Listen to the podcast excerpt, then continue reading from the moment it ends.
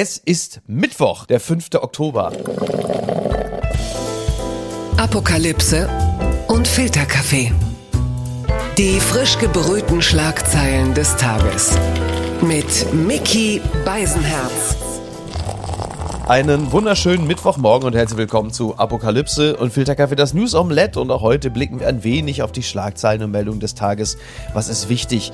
Was ist von Gesprächswert? Worüber lohnt es sich? Worüber? Mein Gott, ja, siehst du, da geht's nämlich schon los. Ich äh, bin völlig irritiert, denn diese Frau ist ihrerseits nun wirklich dermaßen am Puls der Zeit gewesen in ihrer Funktion als Korrespondentin im ZDF Hauptstadtstudio. Sie ist natürlich auch Journalistin und Autorin des Buches Die Shitstorm Republik. Auch dieses Thema könnte uns möglicherweise noch begegnen. Guten Morgen, Nicole Diekmann. Guten Morgen, lass uns gleich wieder aufhören. Besser kann es ja gar nicht mehr werden. Sehr schöne Einführung, danke. Ich bin äh, trotz des riesigen Erfolges am Boden geblieben. Das könnte mir möglicherweise vor allen Dingen am Donnerstag gelten, denn die Piloten von Eurowings wollen an diesem Donnerstag, also morgen, wollen streiken, bevor wir richtig äh, in die Thematik einsteigen. Da ziehen sich natürlich jetzt den Hass der Urlaubsreifen, speziell in Nordrhein-Westfalen. Da sind ja schon Ferien auf sich. Ne? Sind Piloten die neuen Ratten der Lüfte, Nicole? ich habe mich gefragt, als ich das gelesen habe, ob jetzt die Flugscham, von der ja eigentlich gar nicht mehr so richtig viel übrig ist, wir erinnern uns, mhm. als die Klimakrise noch die Krise war, über die wir gesprochen haben. Wir können ja immer nur über eine sprechen. Ähm, ja. Da gab es den Begriff der Flugscham. Und äh, man hat ja jetzt gesehen, nachdem es während Corona so aussah, als würde sich alles ändern, als würden wir mhm. jetzt gar nicht mehr fliegen und keine Konferenzen mehr in Präsenz miteinander äh, veranstalten. Das ist ja alles wieder zurückgegangen. Vielleicht hat man sich jetzt bei Eurowings gedacht, wir müssen auch den Job von Greta Thunberg, den müssen wir hier auch weitermachen. So, also so kann ich mir das erklären. Du bist nur milde und Ausgleich bemüht, das ehrt dich. Naja, also es ist ja immer die selbe Diskussion. Es gibt dann Lager 1, ähm, das dann sagt, wie können die nur, die armen Leute, die in Urlaub fliegen, die äh, stehen da jetzt am Flughafen, wenn sie es nicht rechtzeitig mitbekommen haben und kriegen es nicht mit, beziehungsweise kriegen halt ihren Urlaub nicht so, wie sie ihn sich ausgedacht hatten, gestaltet. Auf der anderen Seite sagt Lager B dann natürlich, ja, wann sollen die armen Leute die armen Piloten denn sonst streiken? Es interessiert ja sonst niemanden. Ich habe jetzt ja. ehrlich gesagt nicht den Überblick. Das ist ja so ein Dickicht, welche Airline bezahlt welche Piloten wie, wann sind die eingestellt worden.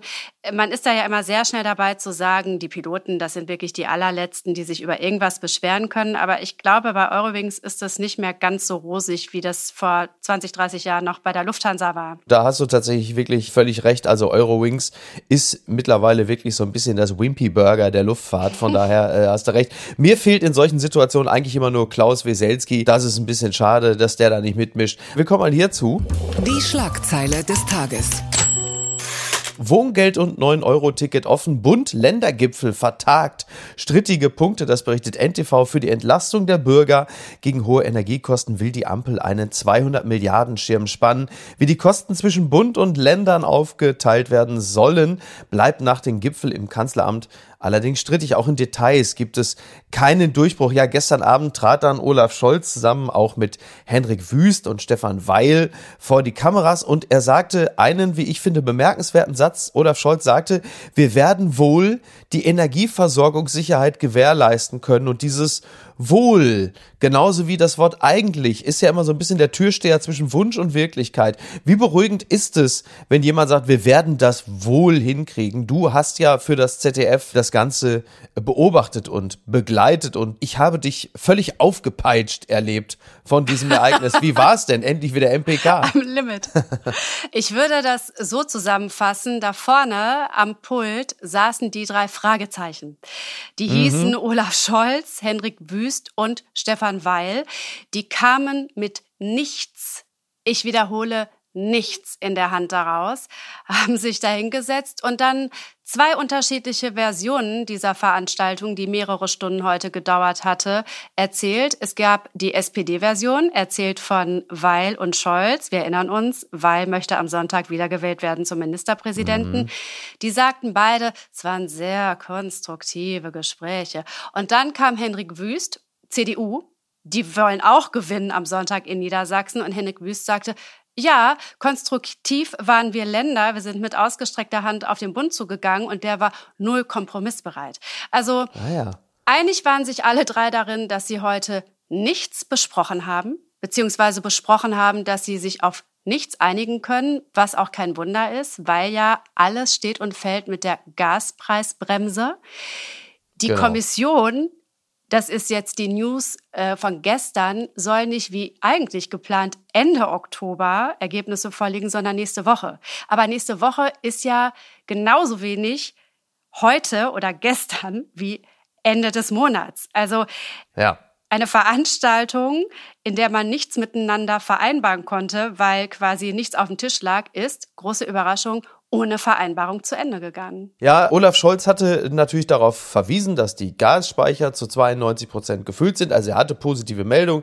Er hat auch von den Entlastungspaketen gesprochen und vom Sondervermögen, dass das zusammen ein Volumen von 295 Milliarden Euro ausmachen wird. Und der Bund wird davon knapp 240, 250 Milliarden auf seine Kappe nehmen und finanzieren. Das sind aber ja Dinge, die sind ja weitestgehend ja irgendwie auch schon bekannt. Auch, dass der Strom- und der Gaspreis äh, gedeckelt werden sollen. Er hat sich übrigens bei Henrik Wüst auch für die konstruktive Zusammenarbeit bedankt. Wollte er damit auch so ein bisschen insinuieren, dass man sehr gut, also dass die CDU auch sehr gut mit der SPD zusammenarbeiten kann und somit auch Friedrich Merz so ein bisschen den Wind aus den Segeln nehmen, auch im Hinblick auf die Landtagswahl in Niedersachsen?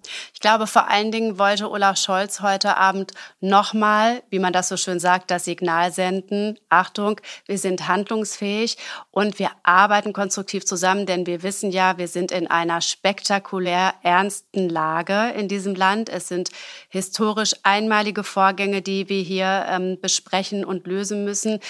Und die Fußnote war, und er wollte es nur als Fußnote zumindest, wir haben aber leider trotzdem nichts geregelt gekriegt. Das hat mich überrascht. Ukraine soll Fußball-WM 2030 ausrichten. Das berichtet der Spiegel. Die Ukraine kann offenbar auf die Rolle des Co-Gastgebers der Fußball-WM 2030 hoffen. Laut übereinstimmenden Meldungen mehrerer britischer Medien soll das vom Krieg erschütterte Land in die gemeinsame Bewerbung von Spanien und Portugal eingebunden werden. Demnach könnten die Spiele einer Gruppe in der Ukraine stattfinden. Jetzt natürlich meine bange Frage. Ähm, die Ukraine will WM-Ausrichterland werden. Sind sie dafür eigentlich noch korrupt genug, Nicole? Das ist, so, ein, so, ein, Hilfspaket ist das ne? quasi, so ein Rettungsschirm. Ne? Also Spaß beiseite. Du und ich waren dieses Jahr ja eigentlich schon mal zum Podcasten verabredet. Vielleicht erinnerst ja, du dich? Ja, natürlich, klar. Ich wachte morgens auf und dachte, ah, heute Abend ist Podcast mit Mickey. Und dann guckte ich aufs Telefon und dachte, es ist Krieg. Ja, Wahnsinn. Er hat es tatsächlich getan. Und da haben wir beide noch miteinander Kontakt gehabt. Und ich habe gesagt, du Miki, pass auf, heute geht nicht. Ich muss arbeiten, ähm, bestimmt ja. lange arbeiten. Lass uns doch in zwei, drei Wochen nochmal miteinander sprechen, wenn der Krieg vorbei ist. Mhm. Kolossale Fehleinschätzung. Ich nehme für mich in Anspruch, ich war damit nicht ganz alleine. Du hast immerhin kein Buch darüber geschrieben mit Harald Welzer. nee, das habe ich nicht. Ich freue mich über die Vorlage, aber ich verwandle sie jetzt nicht. Ich glaube, es gibt keinen Witz, der nicht gemacht wurde in den vergangenen Tagen. Aber es gibt sie noch, recht. oder? Es gibt sie noch, die universellen Fernsehereignisse. Es gibt wirklich noch Sie sind rar gesät, aber es gibt tatsächlich noch Fernsehmomente, über die alle sprechen. Ist das nicht genau. toll? Wie früher. Fantastisch. Ja. Und das könnte ja zum Beispiel aber auch die WM 2030 so. mit der Ukraine sein. Das klingt natürlich jetzt insofern erstmal so, man, man denkt, hä? Und dann fällt einem wieder ein, natürlich, die Ukraine hat gerade eben erst 2012 zusammen mit Polen die Fußball-EM ausgerichtet und 2030 ist ja ein durchaus positiver Blick in die Zukunft zu sagen, A, es gibt keinen Krieg mehr und B, es gibt noch eine Ukraine. Und die Chancen stehen ja derzeit ja auch gar nicht so schlecht. Die stehen immerhin so gut, dass Zelensky gerade eben es verboten hat, Gespräche mit Putin zu führen. Das finde ich auch interessant, weil sie gesagt haben, wir brauchen gar nicht, wir brauchen überhaupt nicht zu verhandeln, wenn wir hier nicht vollständig alles zurückerobert haben. Ist ja, äh, wie man im Englischen sagt, ein bold move, aber irgendwie hat es ja was. Ich finde es interessant, dass Zelensky so ein Gesetz erlässt, also so eine Lex Putin quasi. Die Frage ist, will er es denn verbieten? Also ist das so ein Akt der Selbstdisziplin, dass er sich selber nochmal dran erinnert, nicht mit Putin zu sprechen? Denn ja. mit wem er spricht und mit wem nicht, da hat Zelensky ja ein Wörtchen mitzureden. So. Ja. Ähm, ich frage mich eher, ob es in den nächsten Tagen dann ähm, auch noch ein Gesetz gibt, dass man mit Elon Musk zum Beispiel lieber nicht mehr spricht, weil Elon Musk ja eine sehr eigene Vorstellung davon hat, wie dieser Konflikt, dieser Krieg zu lösen ist und äh, wie man da am besten jetzt vorgeht, auch mit den Gebieten, die sich Russland unter Nagel gerissen hat könnte mir vorstellen, das kam relativ schlecht an in Kiew und naja, vielleicht kommt da ja auch noch ein Gesetz. Andrei Melnik, der glaube ich jetzt nicht mehr, ist der, ich glaube jetzt ist er nicht mehr der äh, ukrainische Botschafter in Deutschland. Ne? Ich glaube, er ist mit Beginn des Oktobers ist er glaube ich offiziell aus dem Amt geschieden. Aber er hat auf die Vorschläge von Elon Musk, der es bei Twitter geschrieben hat, also Elon Musk, wo wir jetzt gerade drüber sprechen, da hat Elon Musk einen Plan vorgelegt. Erstens sollten die in den von Russland annektierten Gebieten unter UN-Aufsicht nicht die Referenten wiederholt werden. Zweitens wird die Krim offiziell russisch, Zitat, so wie sie es seit 1783 war, bis Khrushchevs Fehler.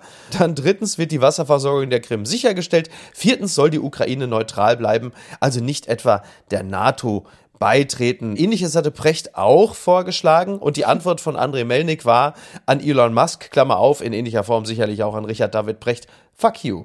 Das ist ukrainisch und bedeutet so viel wie, ich bin damit nicht einverstanden. Das heißt, der gesetzgeberische Akt ist hiermit eingeleitet auf ukrainisch. André Melnik ist noch Botschafter bis äh, kommende Woche. Ja, hatte Lara Schneider, unsere Producerin, gerade reingereicht. Die betreut uns nicht nur technisch, sondern die gute äh, ist auch ganz gut redaktionell aufgestellt. Also vielen Dank, liebe Lara, an dieser Stelle. Also äh, Melnik ist noch ein paar Tage lang Botschafter. Da könnte man jetzt sagen, erstaunlich, dass er sich dann derart äußert, aber eben nicht in diesem Falle. Und ehrlich gesagt, recht hat er doch, oder? Endgültig zu weit gegangen. Natürlich sind wir keine, nein, ich muss anders sagen, natürlich, also nein, natürlich sind wir keine Kriegspartei. Lauterbach rudert nach Putin-Aussage zurück, das berichtet der Spiegel.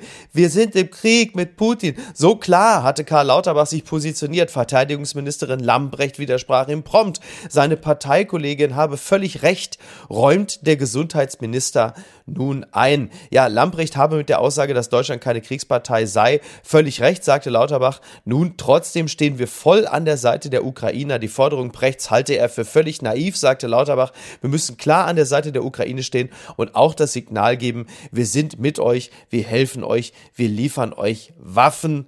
Und er hat es nochmal betont, wir sind nicht im Krieg, aber wir unterstützen die Ukraine nach Kräften. Ja, das war ja irgendwie, ich glaube, es war am Sonntag oder so, als Karl Lauterbach dann auf diesen Precht-Vorschlag reagierte und sagte, ja, also Putin braucht jetzt keine Psychologin, also wir sind im Krieg mit Putin. Daraufhin war natürlich Christine Lamprecht dann im Gespräch, ich glaube, es war der Bericht aus Berlin, war da auch einigermaßen entsetzt über diese Worte, weil offiziell hat einfach natürlich kein Regierungsvertreter gesagt, wir sind im Krieg mit Putin. Und jetzt frage ich auch die Autorin der Shitstorm-Republik, ja.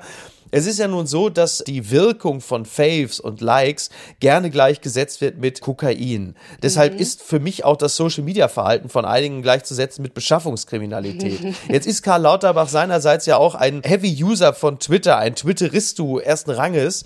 Kann es sein, dass er da manchmal auch so ein bisschen so aus dem dass er sich so von der Welle davontragen lässt und sowas twittert und plötzlich, also die, nur die Vorstellung, ja, du hast dann den Gesundheitsminister Karl Lauterbach, den so die, ja, also so die, die Endorphine da so ein bisschen davongetragen haben, der twittert das, in dem Moment sagt Putin, aha, der schreibt's ja und dann irgendwie, hör mal, Schatz, also ich bin gerade aufgestanden. Putin hat gesagt, wir sind im Krieg, weil, weil, also die Atombombe wird gezündet, nur weil ich das getwittert genau. habe. Mein Gott, was habe ich? Wäre ich doch früh ins Bett gegangen. Ja, ganz genau. Also uns in den äh, Krieg twittern, wenn das jemand schafft, dann ist es anscheinend Karl Lauterbach. Das Interessante ist ja, dass sich äh, Twitter ja und ich finde es schwierig, den Gegenbeweis zu erbringen, auf die Fahnen schreibt, Karl Lauterbach dahin gehievt zu haben, wo er nun ist, nämlich ins Ministerium. Ja, ja?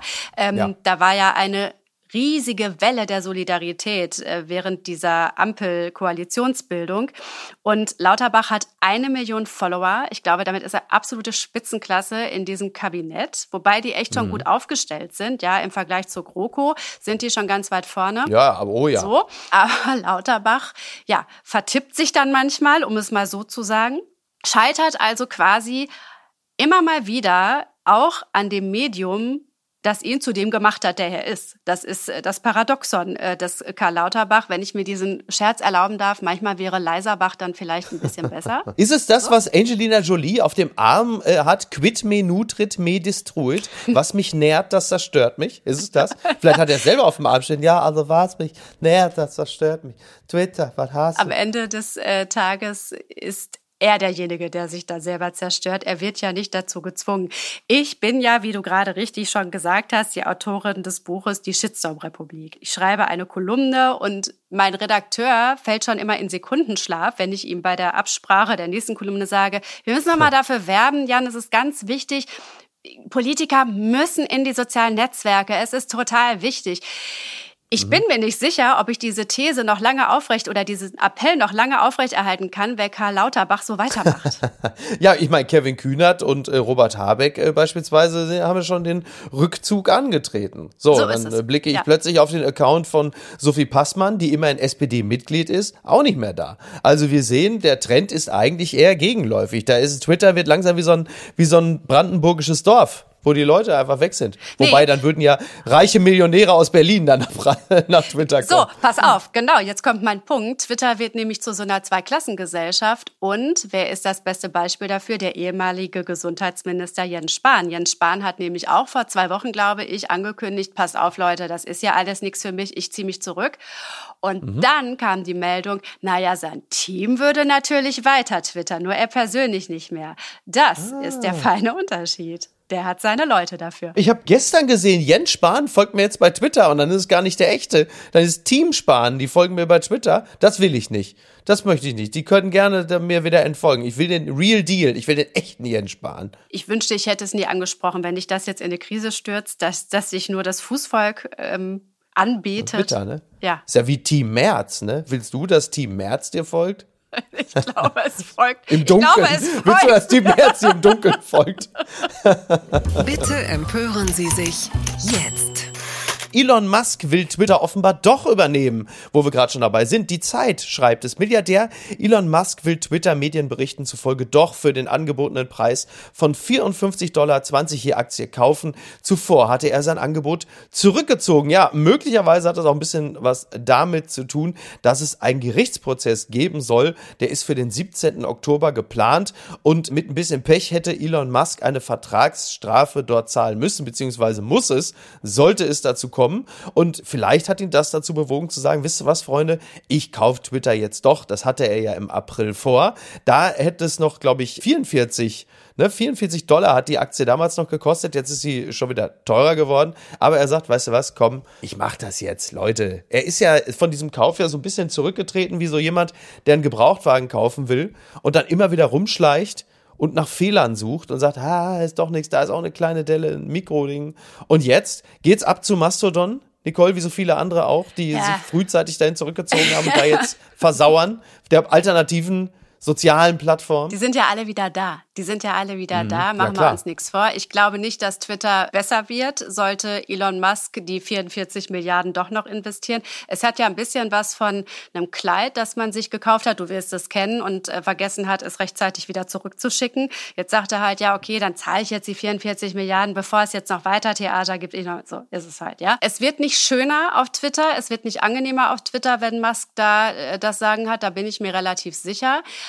Aber wo sollen wir denn hin? Ja. Miki, wo sollen wir denn hin? Absolut. Da ist aber letzten Endes meine Twitter-Präsenz, ist wie das Kleid, was ich mir gekauft habe. Teilweise sieht's wahnsinnig beschissen aus, aber mir gefällt's. Ich kann da auch nicht mehr weg. Also ich will da auch nicht mehr weg. Dafür habe ich jetzt auch mir zu viele Follower so ange, angekarlauert. Gekauft. Die kann ich ja jetzt auch nicht. Äh, so, das war das aus. Wort. Das war das Wort, was ich gesucht hatte, ja.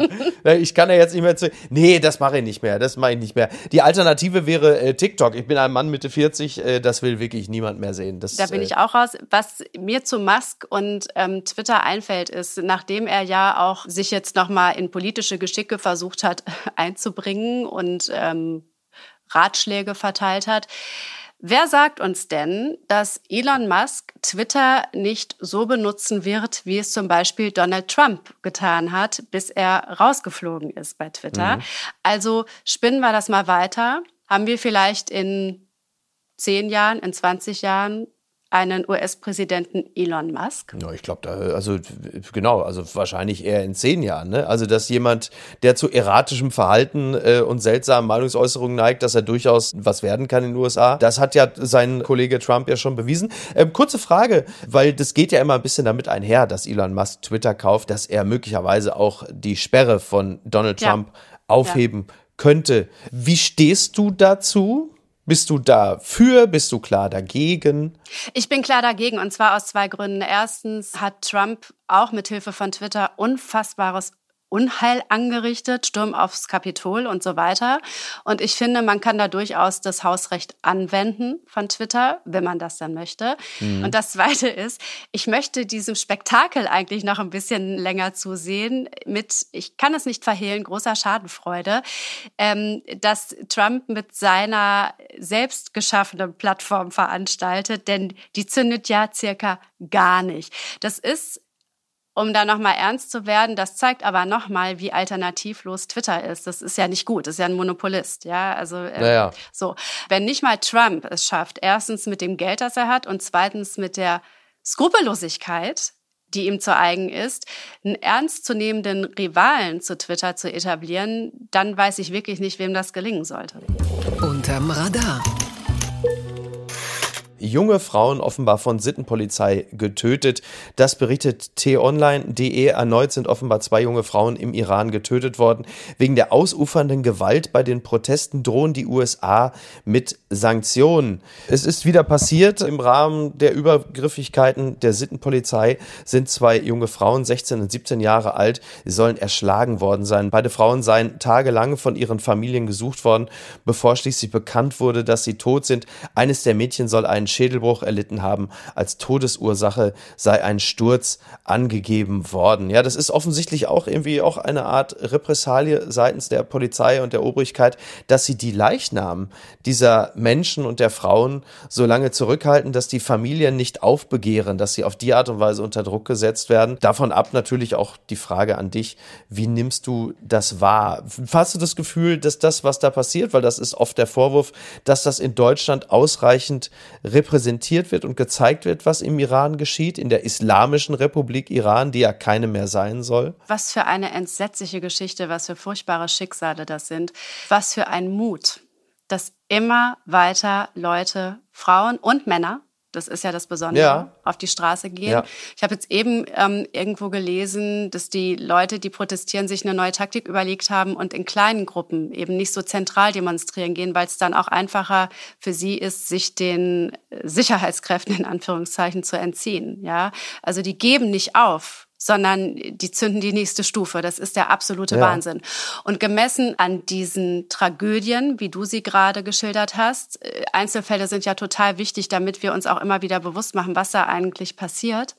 Gemessen an diesem Mut, den diese Menschen da an den Tag legen und an der Wut, die sie auf die ja. Straße treibt, müsste von morgens bis abends ein Brennpunkt ein Spezial laufen. Mhm. Also wenn das der Maßstab ist, machen wir natürlich viel zu wenig. Machen wir viel Klar, zu wenig. es läuft zu wenig. Ja. Wir können eine Krise, wir können eine Krise behandeln und natürlich, so sind wir leider, ist uns die Energiekrise, ist uns die nächste Gasrechnung näher als das, was mhm. im Iran passiert. Und es ist was Großes, was da passiert. Ne? Es ist ja wirklich, es ist, es ist Geschichte, die es da gerade gemacht genau. wird und möglicherweise. Ja, ja, möglicherweise, hoffentlich. Denken wir an den arabischen Frühling, wie groß die Hoffnungen da waren. Davon ist nicht viel übrig geblieben. Aber natürlich ist den Iranern, den Iranerinnen zu wünschen, dass das, was sie da gerade tun, auch belohnt wird. Was ja. ich sehe ist, und da hat Iran 2009 schon mal eine Rolle gespielt, eine zentrale Rolle, als Ahmadinejad wiedergewählt wurde, die Macht von Social Media. Wie großartig Social Media, äh, Twitter, Instagram funktionieren, um diese Bilder, diese wuchtigen Bilder rauszusenden in die Welt. Mhm. So sollte Social Media immer sein, wenn es schon so einen furchtbaren Anlass dafür gibt, dass es dafür eingesetzt werden kann oder muss. Das habe ich gern gehört.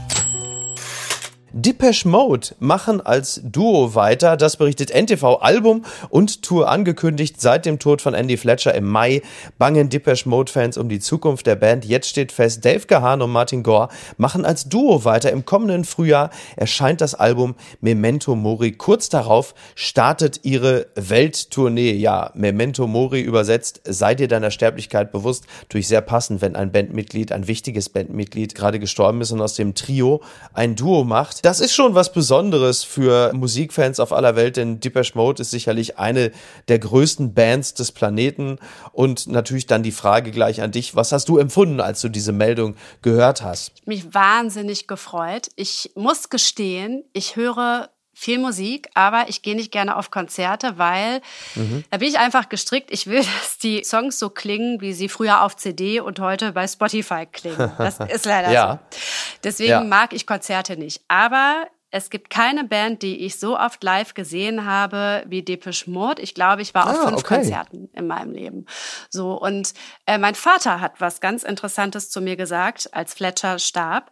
Der sagte nämlich: Guck mal, du bist viel jünger als ich, aber dass von den Stones jemand stirbt, Dafür musste ich viel älter werden als du. Du machst jetzt die Erfahrung, die ich kürzlich gemacht habe, dass du nämlich darüber nachdenkst, wie alt du eigentlich bist und dass es dich auch mal erwischen kann. Eine sehr warmherzige Aussage meines Vaters, aber ich glaube, im Grunde seines ostwestfälischen Herzens wollte er Leid mit mir teilen. und man muss der Fairness halber sagen, Dave Gahan hat wirklich sehr, sehr, sehr lange daran gearbeitet, dass es ihn deutlich früher erwischt und äh, hat jetzt nicht geklappt und jetzt ist er gesund und genießt. Er ist, ja, ja, und ja. aber schon, er ist ja sehr lange clean und sehr lange lebt er auch schon sehr gesund und gibt ja jetzt auch in Interviews ja stets zu erkennen, wie sehr er es genießt, äh, in einem gesunden Körper äh, sich zu befinden. Der war doch mal tot für ein paar Minuten, ne? Dave Gahan war mal tot. Ich glaube ja. Der, er und Ben ja. Becker, ne? Werden ja, oft in einem Die beiden werden ja gerne verwechselt, ja. ja, ich weiß auch nicht, warum ich jetzt hier auch noch in einen komischen Podcast gerutscht bin. Ich ist Arschlöcher. ja, ja, nee, nee, ja, das stimmt. Das ist aber schon tatsächlich echt eine ganze Weile her. Aber ganz ehrlich, ne, gerade du als Deepesh Mode Fan, dann musst du doch diese MPK, musst du doch genossen haben heute. Enjoy the Silence. Meinst du, es war ein Tribut, den man heute Deepesh Mode gezollt hat? Meinst du, das Denke, war ja. eigentlich eine Performance, diese MPK heute? Das lässt das alles in einem ganz anderen Licht natürlich dastehen. Da habe ich aber Mit auch. Deine Personal Jesus Olaf Scholz. Dann habe ich auf dem Sender wirklich großen Unsinn erzählt, wenn es so war. Nicole, ich danke dir ganz herzlich. Ich äh, kann nur so viel sagen, es war technisch nicht ganz einfach mit, mit ZDF-Computern und all dem. Darf man es überhaupt öffentlich sagen? Du, was meinst du, wie oft ich im Moment angerufen werde, ob ich nicht was zu erzählen hätte? Ist das wirklich so, ja? Ja, die graben. Ja, und du hast natürlich was zu erzählen, aber du bist halt einfach verschwiegen. Das, das ehrt dich. Ne? Ich häng doch mit drin, bin auch nicht bescheuert. nein, nein, also wenn es was gäbe, sie hätten es gefunden. Ich traue dem Braten noch nicht so ganz, aber es ist erstaunlich ruhig. Seit Wochen, finde ich. Wir drücken mal im Interesse aller Mitarbeiterinnen und Mitarbeiter, äh, drücken wir die Daumen. Bei dir möchte ich mich ganz herzlich bedanken und äh, würde mich sehr freuen, wenn du demnächst mal wieder bei uns äh, zu Gast wärst. Wir müssen uns ja nicht beim nächsten Mal wieder durch irgendeinen äh, Kriegsbeginn kaputt machen machen lassen. An dieser Stelle möchte ich noch ganz kurz, ganz, ganz übelste Eigenwerbung machen, denn am morgigen Donnerstag sind wir mit Apokalypse live in Köln. Zu Gast auf der Bühne sind Johannes Strate und Tommy Schmidt. Und das Ganze natürlich wie immer begleitet von Andreas Loff. Also wer kommen mag, ein paar Karten gibt's noch. Ansonsten, Nicole, wünsche ich dir noch einen schönen Rest Mittwoch und äh, freue mich wenn wir dich bald wieder hier hören dürfen oder demnächst auch wieder lesen. In der T-Online-Kolumne. Ich bedanke mich und komme gerne wieder. Dann machen wir es so. Dankeschön. Mach's gut. Ciao. du auch. Tschüss. Tschüss. Meine Damen und Herren, es geht los. Apokalypse und Filterkaffee. Die Tour im Herbst 2022 erleben Sie dieses Late-Night-artige Feeling, diese Melange aus Lesung, aus Live-Show, aus anekdotischem, aus Tränenlachen, aus Ekstase und dem Live-Podcast-Feeling auf der Bühne mit Andreas Loff, mit mir, Mickey Beisenherz und fantastischen Gästen wie zum Beispiel Markus Feldenkirchen, Jasmin Embarek, Jagoda Marinic, Laura Karasek, Tommy Schmidt, Johannes Strate, Atze Schröder oder auch Karl-Josef Laumann. Ja, sichern Sie sich jetzt Tickets bei eventim.de und seien Sie dabei am 6. Oktober in Köln, am 8. Oktober in Berlin, am 9. Oktober in Hamburg, am 11. Oktober in Dortmund, am 12. Oktober in Frankfurt am Main und am 19. Oktober in München. Wir freuen uns auf Sie. Bis denn. Apokalypse und Filtercafé ist eine Studio Bummens Produktion mit freundlicher Unterstützung der Florida Entertainment. Redaktion Niki Hassania. Executive Producer Tobias Baukhage. Produktion Hanna Marahiel. Ton und Schnitt Lara Schneider. Neue Episoden gibt es immer montags, mittwochs, freitags und samstags. Überall, wo es Podcasts gibt. Stimme der Vernunft und unerreicht gute Sprecherin der Rubriken Bettina Rust.